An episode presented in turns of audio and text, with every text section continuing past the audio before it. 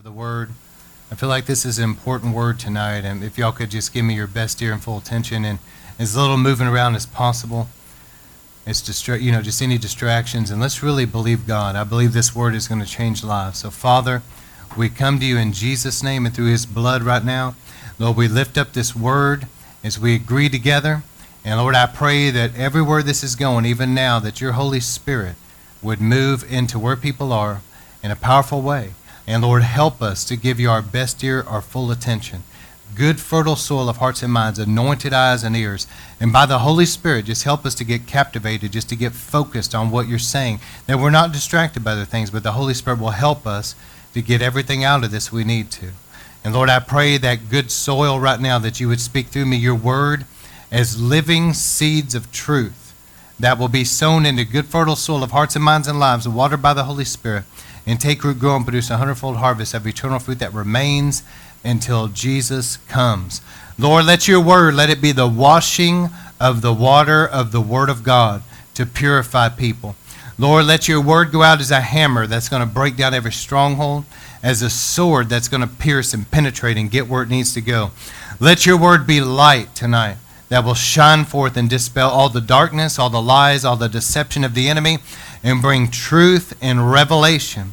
Lord, we ask you to enlighten the eyes of our hearts, that we can see and we can understand, Lord, by your Spirit, as Paul put in Ephesians. The eyes of our hearts be enlightened, that we might know the hope to which you've called us, our glorious inheritance. But help us, Lord, to be able to see in a way maybe we haven't seen before. And, Lord, I pray that we will never be the same, but let this word truly get in us. And as you speak through me, Lord, let everything be said tonight that needs to be said. Lord, we commit this night unto you. And the Bible says the enemy is like birds of the air that try to steal the seed. And so, Lord, we bind up everything of the enemy that would try to steal the seed or try to hinder this word in any way. We bind it now. We bind every distraction. Anything that would try to hinder, we command to be bound and go right now in Jesus' name. And let the winds of your Spirit, Lord, carry this everywhere it needs to go as your angels watch over it. And we stand on the promise that your word will not return void, but go forth and accomplish that which you sent it forth to do. So, Lord, we thank you for hearing and answering every prayer right now, meeting every need. There's an expectation. When two or three agree on earth is touching anything, it will be done. So we believe we have received it now, and we expect it in Jesus' name. Amen. Thank you guys for agreeing with me. And if you would, please, as little moving around as possible, and please give me your best ear and full attention and help me help me out tonight. I really appreciate it. But my wife and I went down to Cane Ridge together, and we kind of had the place to ourselves, so it was great to be able to be there. And we prayed there, and, and the presence of God was really awesome upon us. It was very life-changing. That was a very holy, hallowed, powerful move of God back in around seventeen ninety-nine to eighteen oh one. And um, anyway, I'm going to talk a little bit about that revival tonight.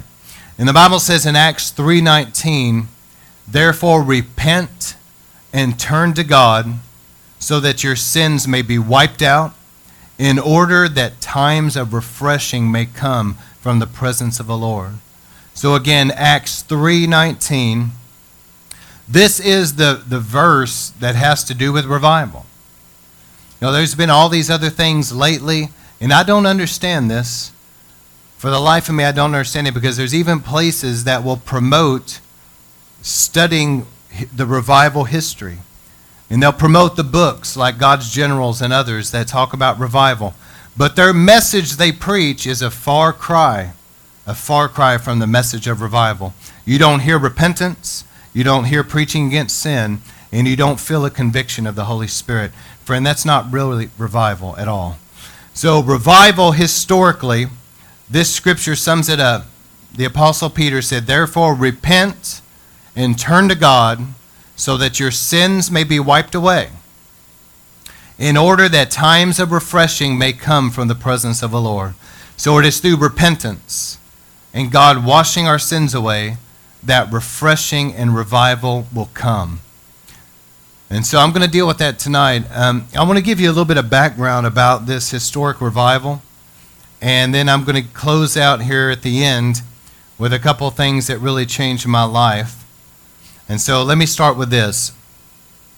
There was a man by the name of James McGready that um, was a great preacher, and he lived in the Carolinas, and he was a very fiery preacher. He was one that preached against sin. He preached it straight. He told it like it was, and he was a very anointed man of God. And he had a heart for revival. He had a heart for people being right with God. It was really the heartbeat of revival is people getting right with God. And let me just really emphasize this. If that's not going on, I don't care if they put revival on every banner. You know, they, they say it on everything. They put it on every C D, every sermon. They say revival this, revival that. If it's not people getting right with God, then it's not revival, okay? So James McGready preached in a way that was very convicting and would deal with people's sin and call people to repentance. But as he was there in the Carolinas and he was ministering in that way, there were some people that really loved him, but there was also some people that really began to hate him and began to oppose his ministry because of the way he preached. And there was some, it reminds me of the story of uh, whenever Jezebel was trying to destroy Naboth so that Ahab could have his vineyard. And the Bible says that there were some sons of Belial, or some, some translations, some worthless men that um, began to stir up false accusations against Naboth to get him killed. Well, there were some people that, spiritually speaking, were kind of like sons of Belial, if you will, that had had enough of Mister McGready and his sermon. So they went to the church and they began to tear it down, and they set it on fire and burned it. Now, back then, you know, there would be like one church, but it wasn't just for that city it was in, but there were actually people from far distances that would, different counties or whatever, that would come into this one church. So instead of having three or four churches, a lot of times there would just be one. And this was that type of church that had different people coming. But it was burned down. And Mister McGready preached a sermon there in the ashes, and he preached about, "O Jerusalem, Jerusalem, how I wish to gather you as a hen gathers her chicks under her wings, but you would not have it." And he felt God released him. So he moved from there to Kentucky. And you have to understand some background at this time, that Kentucky was not a place that had been really colonized yet, and, and it was actually kind of the Wild West, if you will. So there was still a lot of Indian hunting ground. The people that were moving out there were still trying to clear land and, and set up a homestead. There was a lot of sin, a lot of problems that began to creep up. And, you know, this was about twenty-five years or so after John Wesley and Whitfield and um, Edwards and that great awakening that happened in the mid seventeen hundreds that had begun to wane. And so now sin began to abound again, and it seemed especially in Kentucky, because a lot of the people that were moving there were people that had a reason to leave where they were. You understand what I'm saying? And so there was a lot of sin there. And when Mister McGready got there, he saw that a lot of people weren't interested in the Lord. He saw that mainly all people were interested in was getting a good piece of land. And he saw that there was a lot of sin, and he was very concerned. And so he began to really pray, and he began to do some personal fasting for God to send revival to that area. Okay, this was going to become the state of Kentucky. It was going to be the fourteenth state, you understand? Our thirteen original um, states now, this was going to be the fourteenth. And this was new ground. And while this was going on, uh, James McGready was there, and he saw that was going on. He began to really have a burden for this region. And so he began to pastor a small church there in Kentucky. And I would say, according to what I've read, there were probably maybe around a dozen people. But he began to really preach like he always preached. He preached the truth. And his sermons always had a conviction to them. And people felt they needed to make sure they were right with God. In the church that he was pastoring, people truly started getting things right with God. And as he was praying, as he was fasting, As he was preaching truth and as people in his church were repenting, it was like the revival began in his church, if you will. People began to sense, even though they were religious people, if you had asked them before if they were Christians, they would have said they were Christians. How many knows there's a lot of that? But they realized that they were not right with the Lord. And they began to sense such a, a conviction of the Lord and realize, I need to make sure I'm right. And, and that was sweeping through the church. Well, Pastor McGready, he, um, he began to have a burden not only for revival in his church, but revival to become something that was sweeping through the landscape there. He wanted to implement a communion service.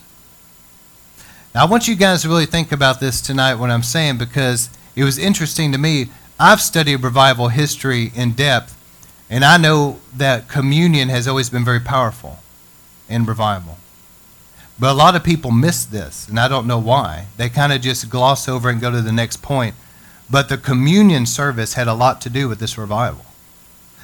And what he wanted to do was, he, he felt there was some revivals that he was familiar with in Ulster that had happened, and he was familiar with um, Whitfield's revivals, you know, in the First Great Awakening. And he knew that they, they cherished the communion table and that affected things. And so he wanted to implement a communion service. And so he began to... Um, to get with other ministers, and he wanted other ministers from other congregations to come in and them have like a once a year time where different churches could come together and they could pray, they could worship, they could maybe fast some, and they would take the Lord's Supper together, and they would believe God to send revival to this region. And so this it was the year was seventeen ninety-nine. And he set this thing up, and people came in. And as they began to pray, and they began to worship, and they had set aside some time for fasting, but as they took communion together, the Spirit of God really began to move. The people that were present began to have an awesome fear of God began to come upon them. They began to realize maybe they were just religious. Maybe they really weren't right with God like they thought they were. They began to be convicted. They be, God began to move upon them. And they began to really search their heart and get things right with God. So revival now was not just in McGready's church. Now it was beginning to, to bleed out into other churches. And, of course, they were talking about, you know, man, we felt God's presence there in such an awesome way. And this, you know, it began to be talked about. And so James McGready said, you know, we need to plan this for the following year, eighteen hundred. We need to have people come in and they can join with us. We'll do it again. So they planned it for eighteen hundred in the summertime. And this year, word about it had spread, and many, many more people came. And they were not only pastors that were Presbyterian, but they were pastors that were Methodist or Baptist. And it seemed like denominational walls had no bearing on anything. And they all just wanted to come together and seek the Lord. The people that were touched the previous year went back and talked about it. And those that they talked to, they wanted to come. And they felt stirred. And as they came together in the eighteen hundred, and they all began to do the same thing again. They had some time of worship and prayer. You know, pe- different people set aside a time of fasting. They were seeking God, and they took communion. Now the Spirit of God fell in even a much greater way. And at these meetings that were taking place there, now many more people had come. And one of the people that came was a man named Barton Stone, who was a Presbyterian pastor of the church in Cane Ridge. And he was hungry, and he came there because he knew that God was moving. And there were powerful manifestations of the Holy Spirit, which I'll talk about here in a little bit. But he was seeing the Holy Spirit move so powerfully upon different people that his mind was absolutely blown by what he was seeing. He knew that God had to be at work. And see, Mister McGready knew that the communion table was powerful. He knew that this was something that was really deeply affecting people. And so he preached a sermon about the communion table. And he took it from the passage, those that are familiar, when Jacob fled from his father's house because Esau wanted to kill him. And he was going to go to his uncle Laban. And he was going to meet, you know, Rachel and Leah there. But he was on his way. The Bible says that he laid down one night and he took a stone under his head and he slept. And he didn't realize that that was a general location that his granddaddy Abraham had created an altar there and prayed to God. But anyways, he was sleeping there. He had a dream. Remember this? The heavens open and there was a ladder and the angels ascending and descending into that place. And Jacob woke up from that and he said, man, this is a dreadful place. This is a place where God dwells. And he named it Bethel, which in Hebrew, Beit means house, El is God. He named it the house of God, where God dwelled. And so Mister McGready took from that passage, and he was preaching on the communion table. And he said the communion table is a dreadful place because God is there. He said the communion table is a dreadful place because the redemption of guilty sinners is remembered. Because you remember the cross. You remember the brutality of what Jesus had to go through for your salvation. He said it's a dreadful place because you remember the bloody cross. You remember Calvary. He said the communion table is a dreadful place because the Holy One of Israel confers and sups with pardoned sinners, with pardoned rebels, that God himself would be in our midst and would fellowship with us. And then finally, his fourth point was, the communion table is a dreadful place because heaven comes down to earth at the communion table. And it was eerily prophetic in this sermon because heaven was coming down and invading this region. And in this year of eighteen hundred, the Holy Spirit came in such a way that people were being hit by the power of God and just collapsing in God's presence. And nobody was praying for them. And there was there was a report of um, a woman, which I believe I shared this with you guys through video when we were there, but there was a woman, a Baptist woman who had two daughters, and both of her daughters just suddenly collapsed. And it was as though they were dead. You know, they're laying there, and she was concerned for them because she had never seen that before. And one of the daughters, she was laying there fanning them, and she was just watching what was going on. And one of the daughters, after time passed, would kind of come to, and you could hear her praying, Lord, forgive me, have mercy, forgive me for my sin. And then she would just kind of go back unconscious. And her mom realized that God was doing something very deep in them. And after a time had passed, one of her daughters got up, and it was like her face was just kind of shining, and she had a joy. It went from being on the ground, this, this look of, of grief and sorrow. Now she's full of joy. But yet she began to preach, and people that heard her said it sounded so heavenly.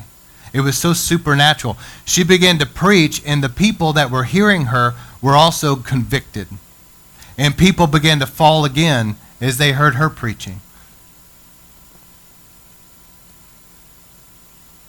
It was interesting because I think about the story of the Apostle Paul. You know, a lot of people get hung up on manifestations.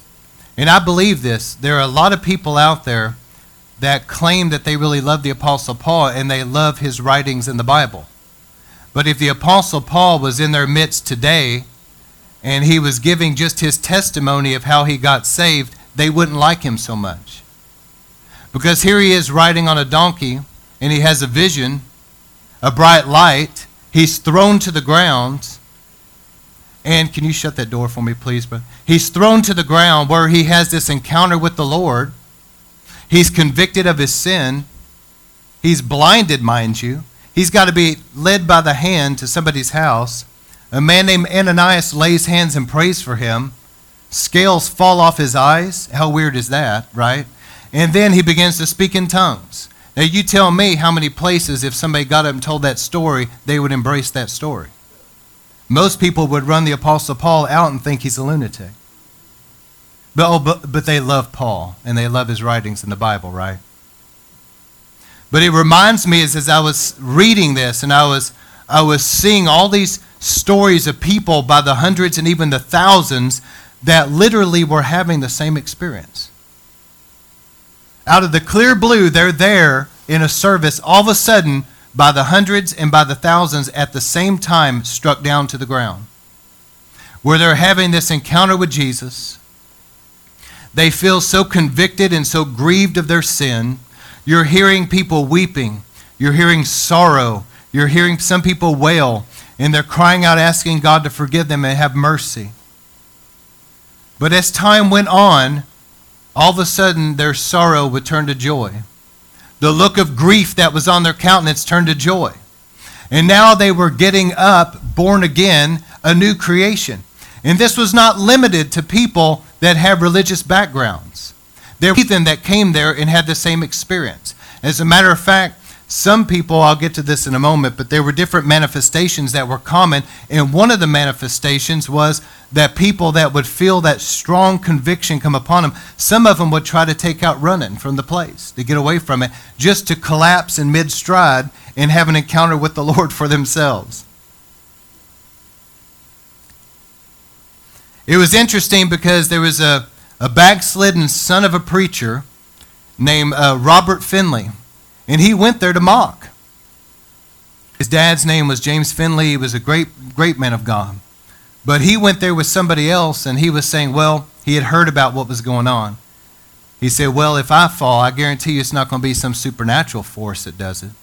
And he says, I'm big enough that if anybody tries to push on me, they're not going to get me down either. That was his attitude.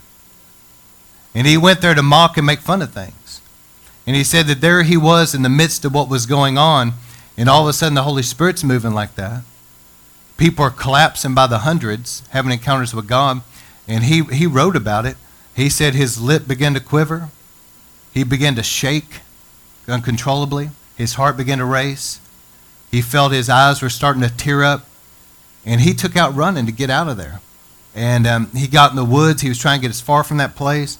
And he ended up finding his way to a tavern. He thought, well, I'll, I'll just drink this off, you know. So he goes in there and has a few drinks. Didn't work. The Holy Spirit was still on this man. I believe probably his dad's prayers had a lot to do with his feet being guided there that night. But nonetheless, he comes out later, and a friend of his, they got together and they were riding off, and his friend just said, you know, Robert, if we don't get rid of our sin, I think the devil's going to get us. I really do. That's what he said. And he said whenever he said that, it was like this conviction. He said it was everything he could do just to break out and burst out in tears right there. He just was so, the Holy Spirit was so moving upon him. But to make a long story short, Robert Finley ended up getting everything right with God, and he ended up becoming a great preacher of the gospel, like his dad. Even somebody that fled from the revival, their life was transformed. Well, Barton Stone heard about what God was doing. He was the pastor at Cane Ridge. He heard about the Holy Spirit moving like that. And he was hungry for more. He was open to God doing something new in his life. And so partly out of curiosity and partly out of hunger, he went to James McGready's meetings, you know. And he wanted to be there and, and experience this. He wanted to have an encounter with God. And, and he brought, I think some people came with him. But one person that came with him was not right with God. So it was a good thing he came. But Barton Stone was there, and he said he saw all these different people being hit by the power of God and lives being transformed. He said, yes, there was probably a few things here and there that were probably flesh, but he said by and large he knew that God was there and that God was changing lives. And he made an interesting observation. It's kind of common sense, but a lot of the revival critics need to hear this. He said, there is no way that this is the devil. He said, I'll tell you why. He said, people by the thousands and thousands are repenting of their sin. They're truly accepting Jesus as their Savior. They're really getting their life right with God. Then they're helping others get their life right with God. He said, the devil would never do that. It's interesting how many critics of revival need a little common sense like that, right? But Barton Stone went there, and he was he was watching all that was going on, and he was just in awe. He had never seen God move like this. He said it was just like sovereign and supernatural. The Spirit of God, it was like heaven on earth, and people were being so touched. And he began to notice some of the manifestations. But before I get to that, here was Barton Stone's heart. After he was there in eighteen hundred, he went back and he began to tell the people in his church what was going on. And one of the stories he was able to convey, I'm sure, was his friend that came that was a heathen. Now, he had different people come with it. One guy wasn't right with God. Well, while Barton is there in the revival, he notices his friend just kind of thump on the ground. And he looks down, and he's just out for the count.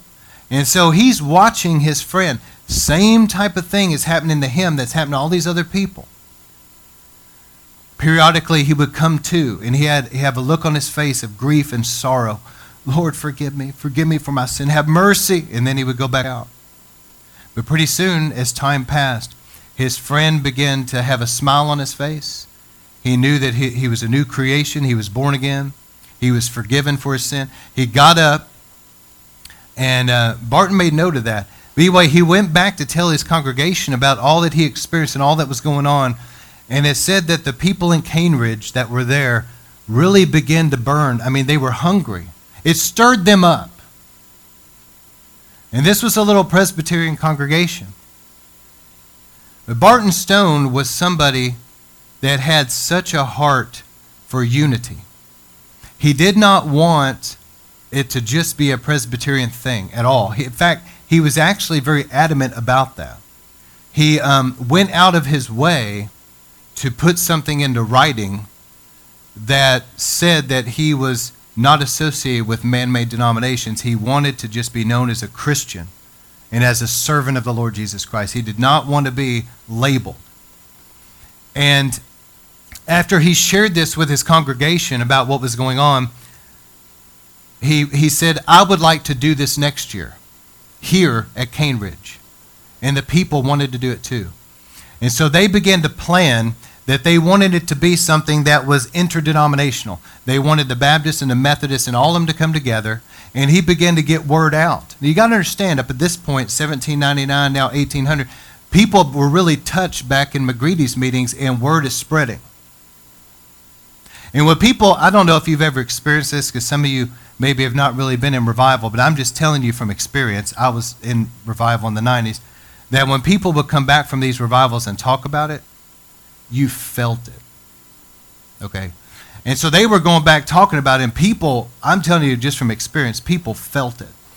And so whenever uh, now Barton Stone, he's at Cane Ridge, he says, let's do one here in eight, the summer of eighteen oh one.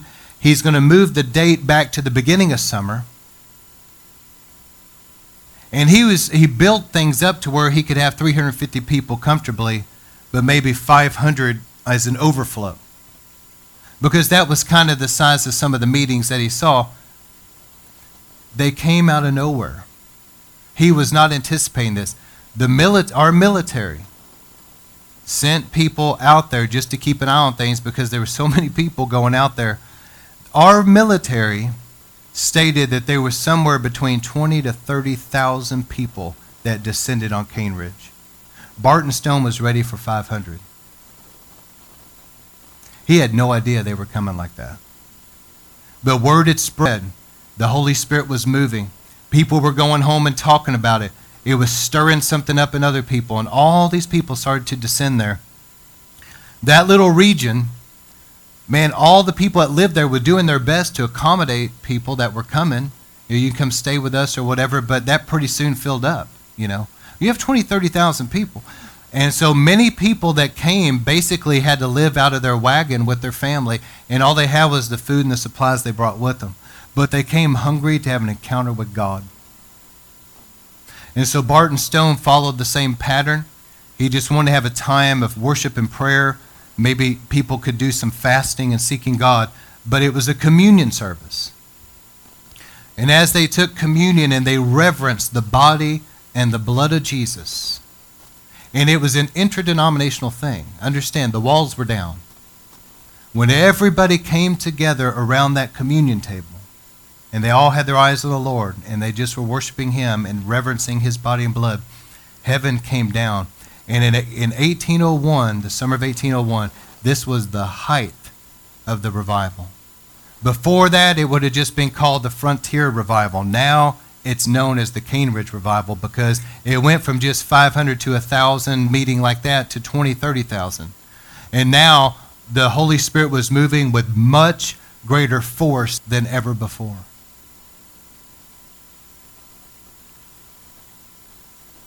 Barton Stone understood the power of unity.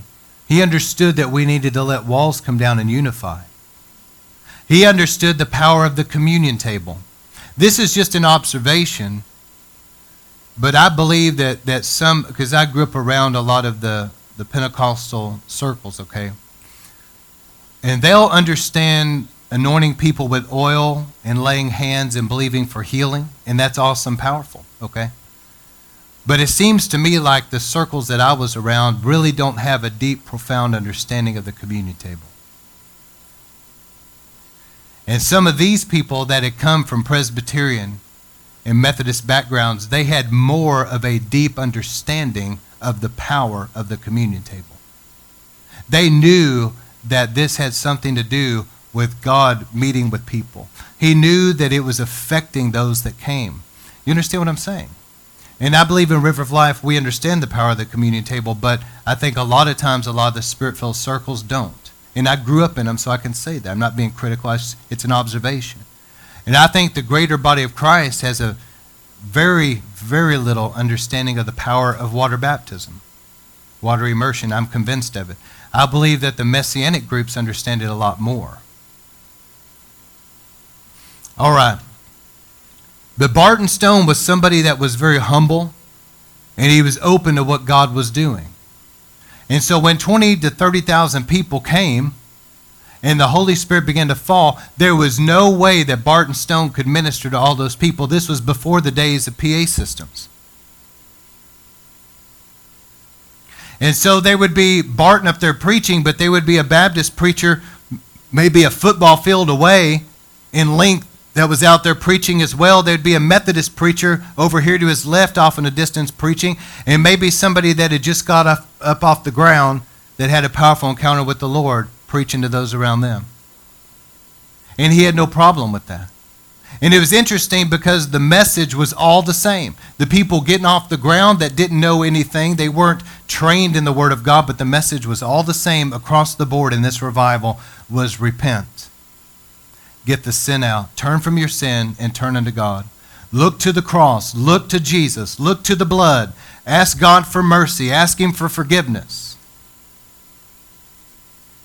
That was what was being preached throughout that field during the Cane Ridge Revival. Whether it was a Baptist preacher or a Methodist or a Presbyterian, that was what the Holy Ghost was speaking.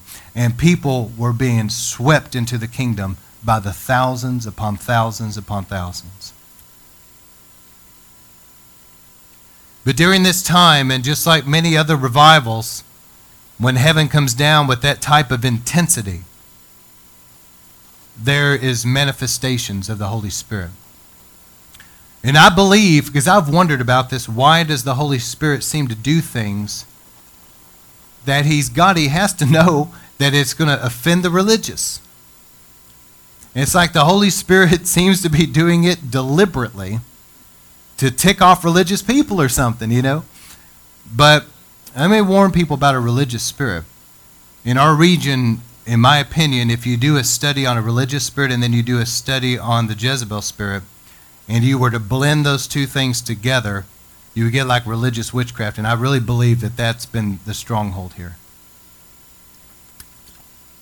And people need to be real careful because it's a very dangerous thing. So religion, a religious spirit, here's some different characteristics. Fault finding. These people are very critical. They sit back and they, they look at preachers, they look at churches, and maybe they're new or something, but they're very judgmental, they're very critical of what's going on. It's a criticism, and that's a religious spirit. Also, um, like debating and arguing and fighting over the word, that's a religious spirit. And there's other aspects of a religious spirit, like traditions of men and being real legalistic. But a couple things here was a religious spirit can be very territorial about things. But you could see in this that the Baptists, the Methodists, the Presbyterians, everybody was just kind of coming together. So I believe that what was going on was a freedom from the religious spirit. You see what I'm saying? And that, that also had a lot to do with the intensity of what, you know, what was going on. And a religious spirit, I remember at Brownsville, and I went there as much as I could. God really touched my life there. But I remember that they said that probably the greatest deliverance that happened at Brownsville was from a critical spirit. People would come in that were religious, and they were critical of the preaching. They were critical of the music. They found criticism with this person. They didn't like the way they looked. They didn't like the way they talked. They didn't like the music. All this criticism. And God would have to deliver them from that. And another thing that a religious spirit will do, a religious spirit is not merciful. If another person is trying to grow in the Lord and trying to overcome their sin, you know, and they're, they're making an effort, a religious spirit will just browbeat them and just be very hard on them. That's not God. That's a religious spirit. But when the Holy Spirit is moving, people are merciful, and they're wanting to help people to overcome. All right, but here's some of the manifestations that Barton Stone wrote about. He said when the Holy Spirit fell, he saw some of the, the craziest manifestations. Now, this is all through church history.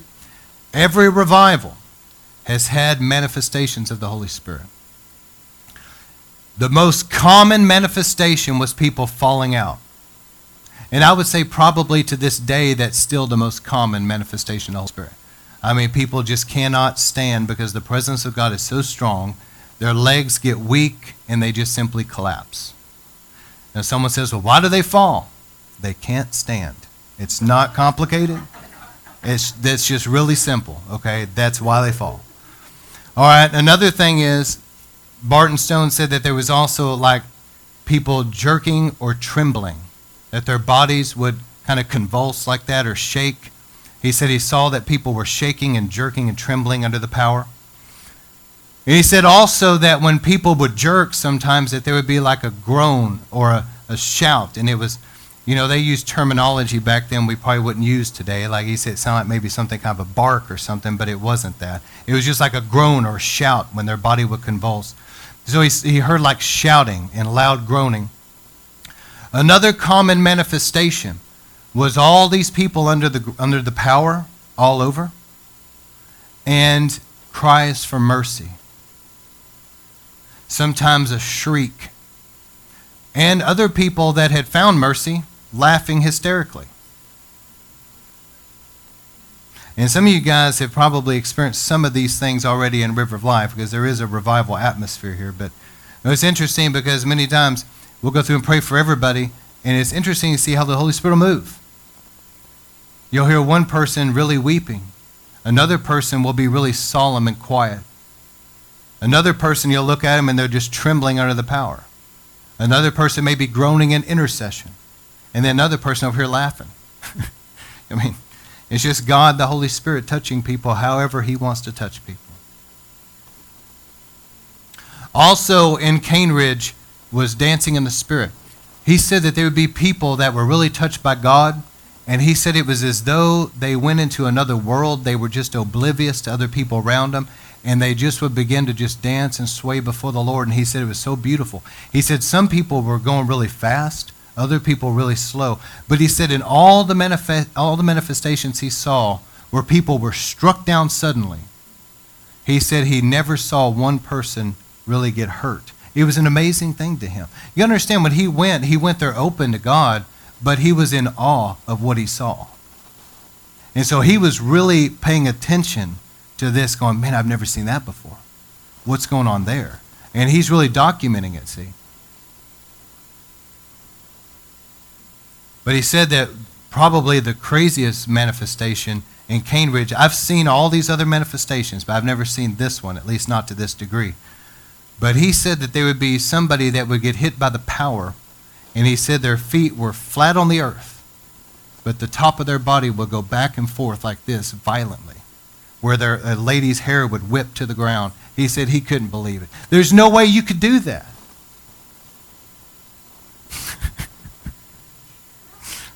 Another one he said that blew his mind was people that would tremble or shake under the power.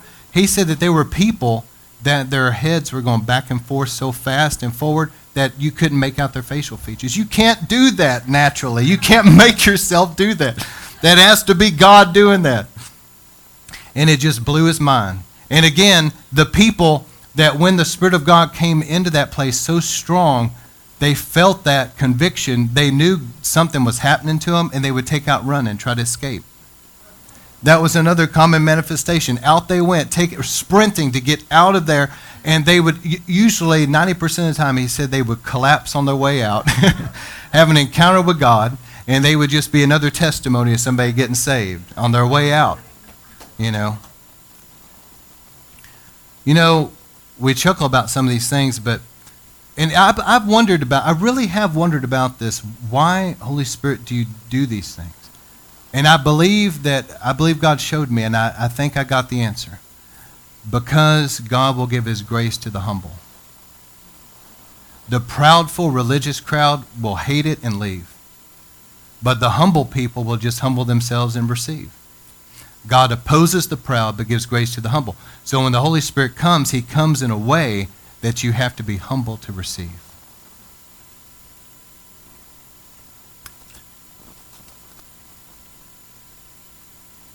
And let me give you some common manifestations of the Holy Spirit in the Bible. Now, this is beyond what was going on at Cane Ridge, okay? But I'm just going to read this off. It's not in your notes, but as I as I get this sermon up and going, I'll try to put the, the larger version here that's got all this. But I'm trying to also preach a little bit on these lines because I'm trying to get people ready when God shows up. It's more, it's more intense than what you've already experienced, as, at, at least what's coming.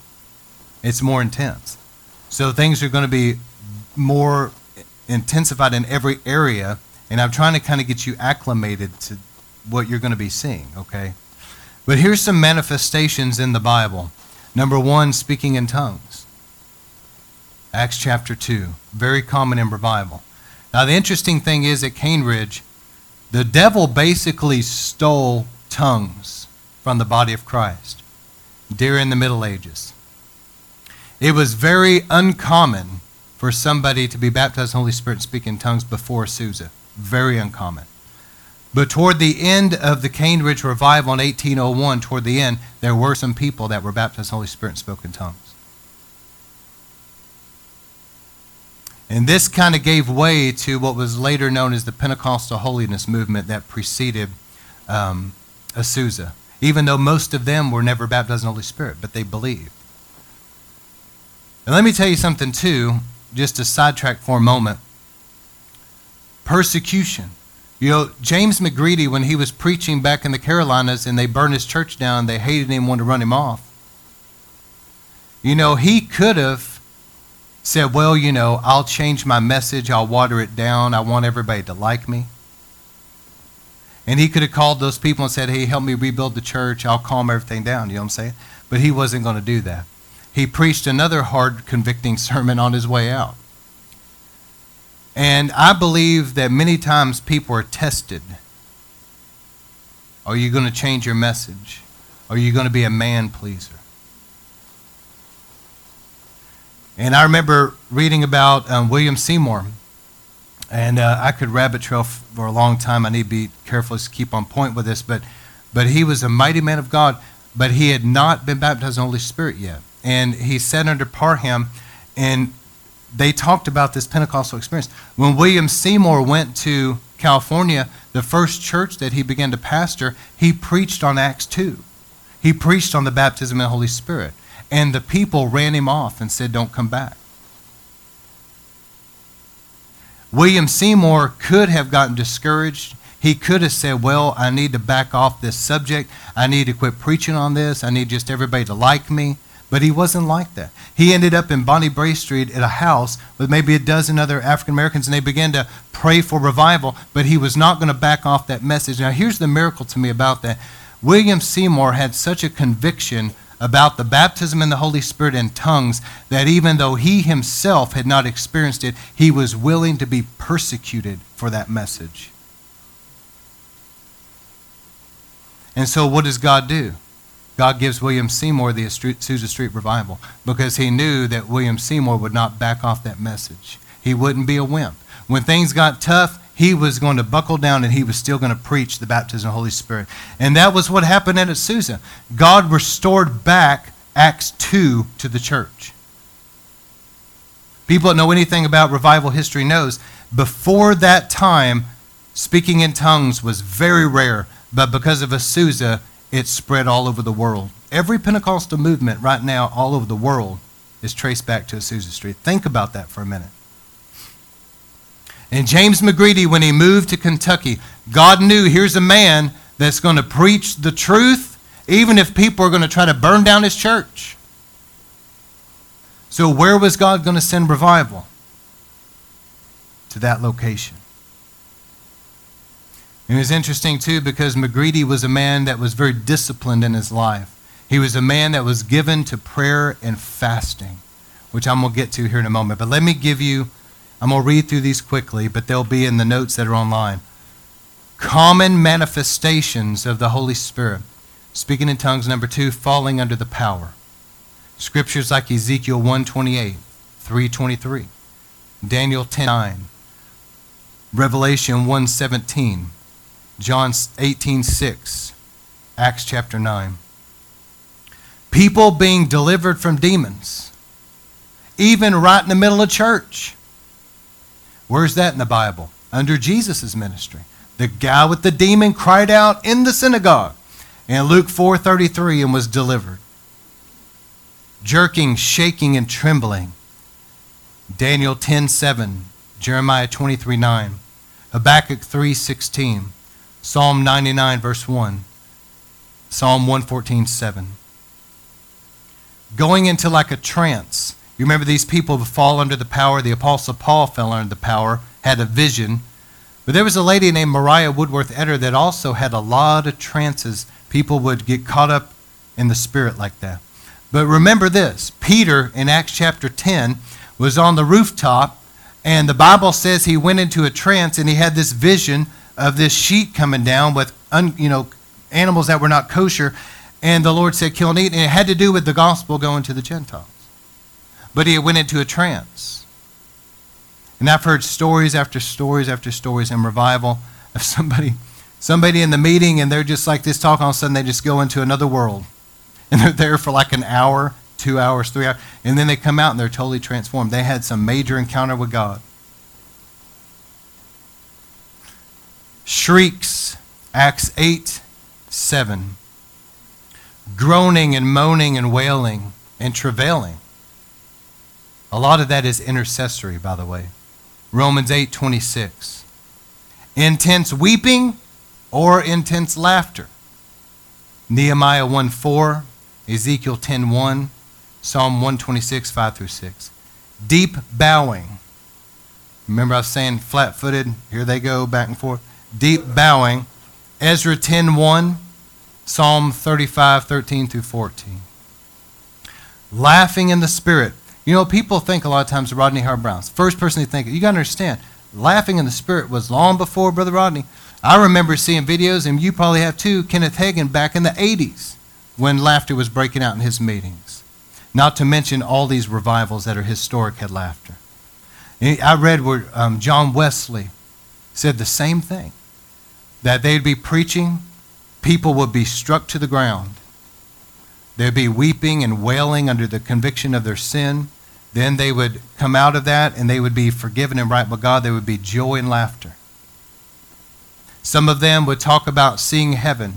Others would talk about seeing Jesus. Somebody saw an angel. They were just in a heavenly atmosphere in Wesley's meetings.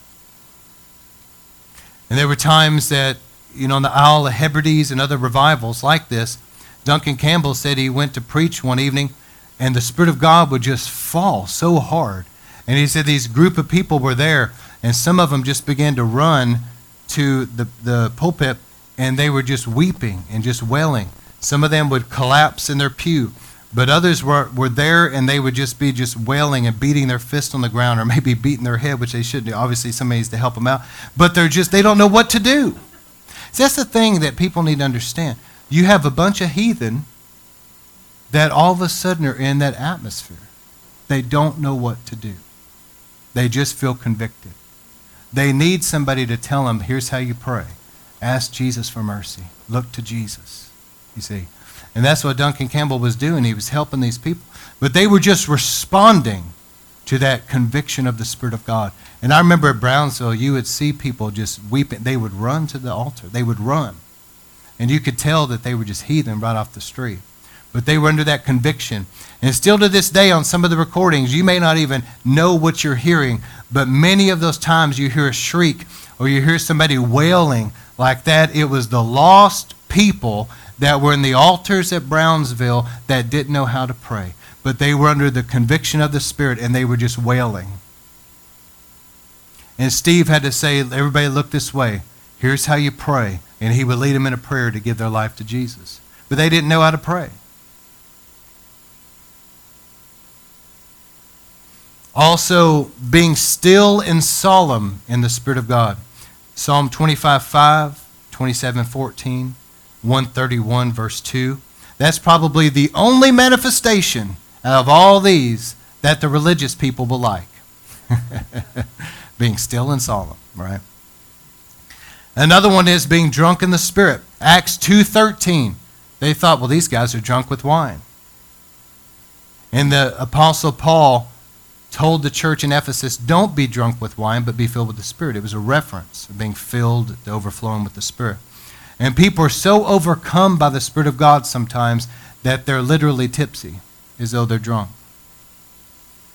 Also, visions and dreams. Acts ten, nine through seventeen, and Joel two, twenty-eight. The Lord said, in the latter days, I'll pour out my Spirit on all flesh. Sons and, sons and daughters will prophesy. There'll be what? Dreams and visions. So many people will have visions. In revival, it's, it's, it becomes more common that somebody was under the power and they felt like that they saw heaven, or they felt like that they saw angels maybe in the ceiling, or they, they saw Jesus, but they're given to more visions because they're in an atmosphere of heaven. Another very common manifestation in revival, and this should be the centerpiece, is people will confess and repent of their sins.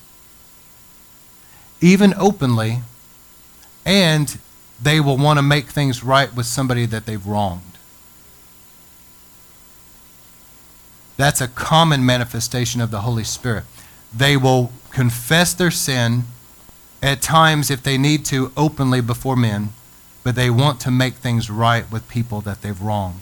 And you see that in Acts chapter nineteen, which the Apostle Paul, that was his greatest revival, Acts nineteen, when he was in Ephesus. The church of Ephesus was born in the fires of revival. That's why the Apostle Paul had to write to them so much about spiritual warfare.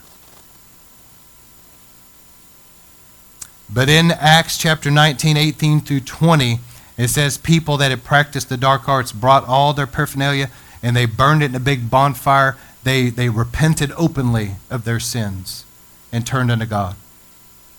Another common manifestation is major healings and miracles. Matthew twelve, thirteen. So I want to close tonight with three things that I want to give you that I believe can change people's lives.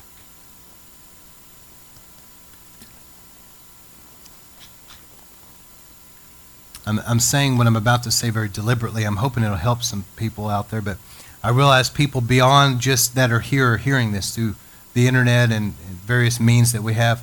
Look, the thing is, we all know that there's some people that are just going to go after God more than others. There's some people that they're going to have the discipline in their life to seek God more than other people do.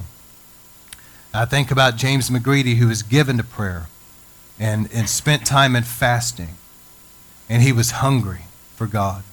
And that's where God poured out his Spirit. But sadly, a lot of people lack the discipline to have a consistent prayer life and to give themselves to prayer and fasting and to really fan the flame in their life and stoke that fire in their life and, inevitably they're going to get lukewarm. But I'm going to give you three things that really changed my life as biblical patterns. One of them was in the Old Testament. It's called the evening and the morning sacrifice. In Hebrew, it's called the Korban Tamid. And this is, it means in Hebrew, like the eternal sacrifice. But what that was, was every evening and every morning.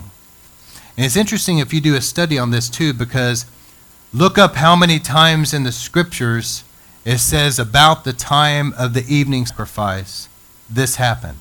Or about the time of the morning sacrifice, this happened. It's interesting because this was going on every day. It seemed to open something up. And um, I, man, I got to guard my rabbit trailing. Okay, so I'm just going to stick to morning and evening. So what the priest would do was every evening and every morning, and every evening would be three o'clock, because Uh, the scripture in Genesis, there was evening, then there was morning, then the next day. So the view is that the day ends at sunset, but also begins. The next day begins at sunset. Okay, that's the Hebrew mindset. So in the evening sacrifice is the closing of one day and the beginning of the next. And so the, the priest would come at about three o'clock, and he had to kill, kill a lamb for his sin. But also I believe that he was a representation of the whole nation in many ways, but there was a lamb that died every evening sacrifice. And he would take a grain offering called the mincha, and he would put that on the altar. And he had a wine libation that he would pour out before the Lord. So you have a picture and type here of a lamb being slain. It reminds you of Passover, where the blood is applied, doesn't it?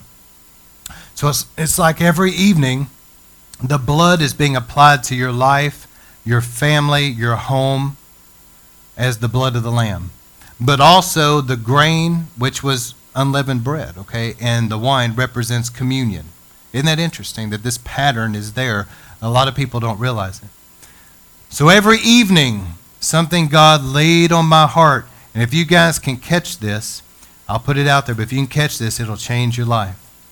Change, this literally changed my life. So every evening before I go to bed, I always have a time where I take the Lord's Supper. Don't feel like everybody has to. That's just what I do from that pattern. And I always have a little bit left over, and I go out to my front yard area, and I pour that out and say, Lord, I apply the blood over this property. Anything here not of you goes in Jesus' name, but this is holy ground. It's under the blood. And I take the Lord's Supper, and then my wife and I, Um, we always pray together before we go to bed, and we really pray. She'll speak a blessing over me, I bless her, and then we agree together and we pray. We pray for the next day, we pray over our night's rest. And one of the things that I felt led to pray a long time ago was that we would rest in the glory of God. And God is so honored that, that the presence of God many times has been so strong in the nighttime. And I'm sharing this for your sake, but I don't like sharing personal things like this, the people that know me, but I'm sharing it for your sake. But there's times that the Spirit of God has been so strong that whenever I'm working the altars, I'll recognize, man, that's the same thing I feel in the evenings, you know. But the glory of God, and where I got that from was Samuel. Samuel went in, he was trained as a priest, and so he had to do this. And I can just picture little Samuel doing this evening sacrifice, and he would kill the lamb, the grain offering, the wine libation. He would go in. And there you had the table of showbread in the holy place. Maybe he partook of that. It's available. He would go to the menorah, make sure that it was trimmed properly, had the oil it needed. And then he would go to the golden altar, which was right before the veil. And he had to put a hot coal from outside in there, a burning hot coal. And he would sprinkle the incense, and it would, that incense would just fill that holy place, and he would worship and pray. But Samuel was not just about religious ritual. Samuel loved the Lord and was hungry. So what Samuel would do, instead of just leaving after he did his religious duty, Samuel probably went on the other side of the golden altar, but he laid down right up against that veil as close to the ark as you can get, and he would just soak in the glory. It's possible he went into the Holy of Holies, but you're not supposed to. But it just says in the Bible he laid by the ark. So I'm assuming he went on the other side of that golden altar, pressed up against that veil, and laid down. And there he is in the presence of God. That incense fills the place, which the incense speaks of worship and prayer. And to his right, he could look, and that menorah was still lit. And he just wanted to be in God's presence. And it was in that place, as he lingered in God's presence, that God spoke to him. And so, as you rest at night in the glory, then you can wake up the next day in the glory. And this is a time of the morning sacrifice. So every morning, the priest had to go. Again, he had to kill lamb. Same thing. The grain, the wine poured out. He went into the holy place, trimmed the menorah, burned the incense, worship and pray. So the morning time is a time, again, where if you want to take the Lord's Supper, you can. Come under the blood and to worship and pray and begin your day that way. And let me just remind people of Enoch. I believe that Enoch was a picture and type of those that will be raptured in these last days. It's just my personal opinion. Enoch walked with God and then disappeared. He was raptured, okay? In the same way, I believe that there's going to be a group of people in these last days that God is going to be moving so powerfully in revival that, like Enoch, they're going to have a heart to live and walk with the Lord. And suddenly, they're just going to be gone. But I believe the evening and the morning sacrifice had a lot to do that with that in my life. And again, I love everybody. I'm saying this to try to help people, but a lot of people, and I'm saying this to help you, but a lot of people will hear this, leave out, go home, and just keep doing the same thing they've always done and not change a bit. They won't apply it, you know. And so therefore, things remain the same. But I'm preaching this for the remnant out there that'll go, oh, there's something to that, and they're going to start applying it to their life. And then they're going to find that the glory of God is coming in their home. They're going to find that their evening time is in God's presence. They're waking up in God's presence. They have a rich, powerful prayer life in the morning. Because why? Because they have the discipline to get up and seek the Lord. And they're hungry for more. Think about James McGready. Where was God going to send revival? To somebody that was disciplined in prayer and fasting. All right, the next thing that changed my life was the tabernacle. God comes in humble places. The tabernacle was beautiful on the inside, but the outside was just wrapped in something like porpoise or badger type skins. It was very plain. It was very bland. If you were to look at the tabernacle from just the outside, you would ask yourself, what's the big deal? And that reminds me of Cane Ridge. If people were to come and just look at this little log cabin church out in the sticks, they would say, what's the big deal? The big deal was that God dwelled in that tabernacle. The big deal was that God dwelled in Cane Ridge. It never was about the building, was it? It was the fact the Lord was there. But what changed my life about the tabernacle was this tabernacle pattern that God showed me. When you came through the veil, there was one way in, and that represents the gospel and people that are going to preach the truth. You have to be willing to preach and embrace the truth. The second thing was the cross, the bronze altar, the blood. This is where you yourself in your prayer time, and also us at church, at the beginning, we take some time to examine ourselves and get washed at the communion table. It's like washing at the laver. And the bronze altar was where the lambs were killed and the animals. It represents the cross, and it's a time of taking communion and remembering the body and the blood of the Lord and coming under that blood. That's the outer court. We deal with our sin. We deal with unforgiveness. And we take time with it, not rush through it. Then you move from the outer court into the holy place. This is the place, obviously, the communion table is referenced there, but the Holy Spirit, the menorah represents the Holy Spirit. But the incense represents praise and worship, prayer and intercession. So in your own personal life, you can have this if, if people want to. It's available. But it's the same pattern that I do here at church because God showed it to me. We take time in the outer court to come through the blood and really get things dealt with. We go into the inner court, we welcome the Holy Spirit, and we begin to fill this place with the incense of praise and worship, prayer and intercession. And then there's a passing beyond the veil. Jesus ripped that veil, mind you, but it's going beyond it into the glory. And that's what happens every Saturday. We take time at the outer court to deal with the issues, get under the blood. Then we go into the holy place together where there's praise and worship, prayer and intercession. The Holy Spirit begins to move, and we're moving with the Holy Spirit. And that priest would walk in those bells and pomegranates from the bottom. Those bells would chime. You know what that is? That's worshiping in tongues. That's operating in the gifts. That's when Brianna Leadon Worship begins to sing prophetically and begin to sing in the Spirit. That's those bells and pomegranates chiming in here. And a place begins to smell like incense in the spirit realm. And pretty soon what happens, the glory of God comes in this place. It's the tabernacle pattern. You can have it at home if you want it. If, if you have the discipline to go for it, consistently go after it with all your heart, you'll find it. What does the Bible say? If you seek me with all your heart, you'll find me. And then the last thing that changed my life dramatically was Isaiah fifty-eight, the pattern. Five things: humility, prayer, fasting, giving, and deeply contemplating your life. Those five things, if you'll do that, the Bible says, you will call to me, I will answer you. You'll cry out to me, and I'll say, here I am. In other words, if you'll practice a life of humility, prayer, fasting, giving, and consecrating your life, the Lord says, you'll ask me for things, I'll do it. Cry out to me, and I will be near you. How many want God near you? This changed my life. I began to live more of a life of prayer and fasting. But I have found that every revival, somebody prayed. Y'all remember this. If there's nothing else you took away from this tonight, remember this, I'm telling you. See, people say, well, why did Cane Ridge happen? James McGready prayed and fasted is why it happened. And then he began to get his church on fire, and they began to pray and fast. They were asking God for revival.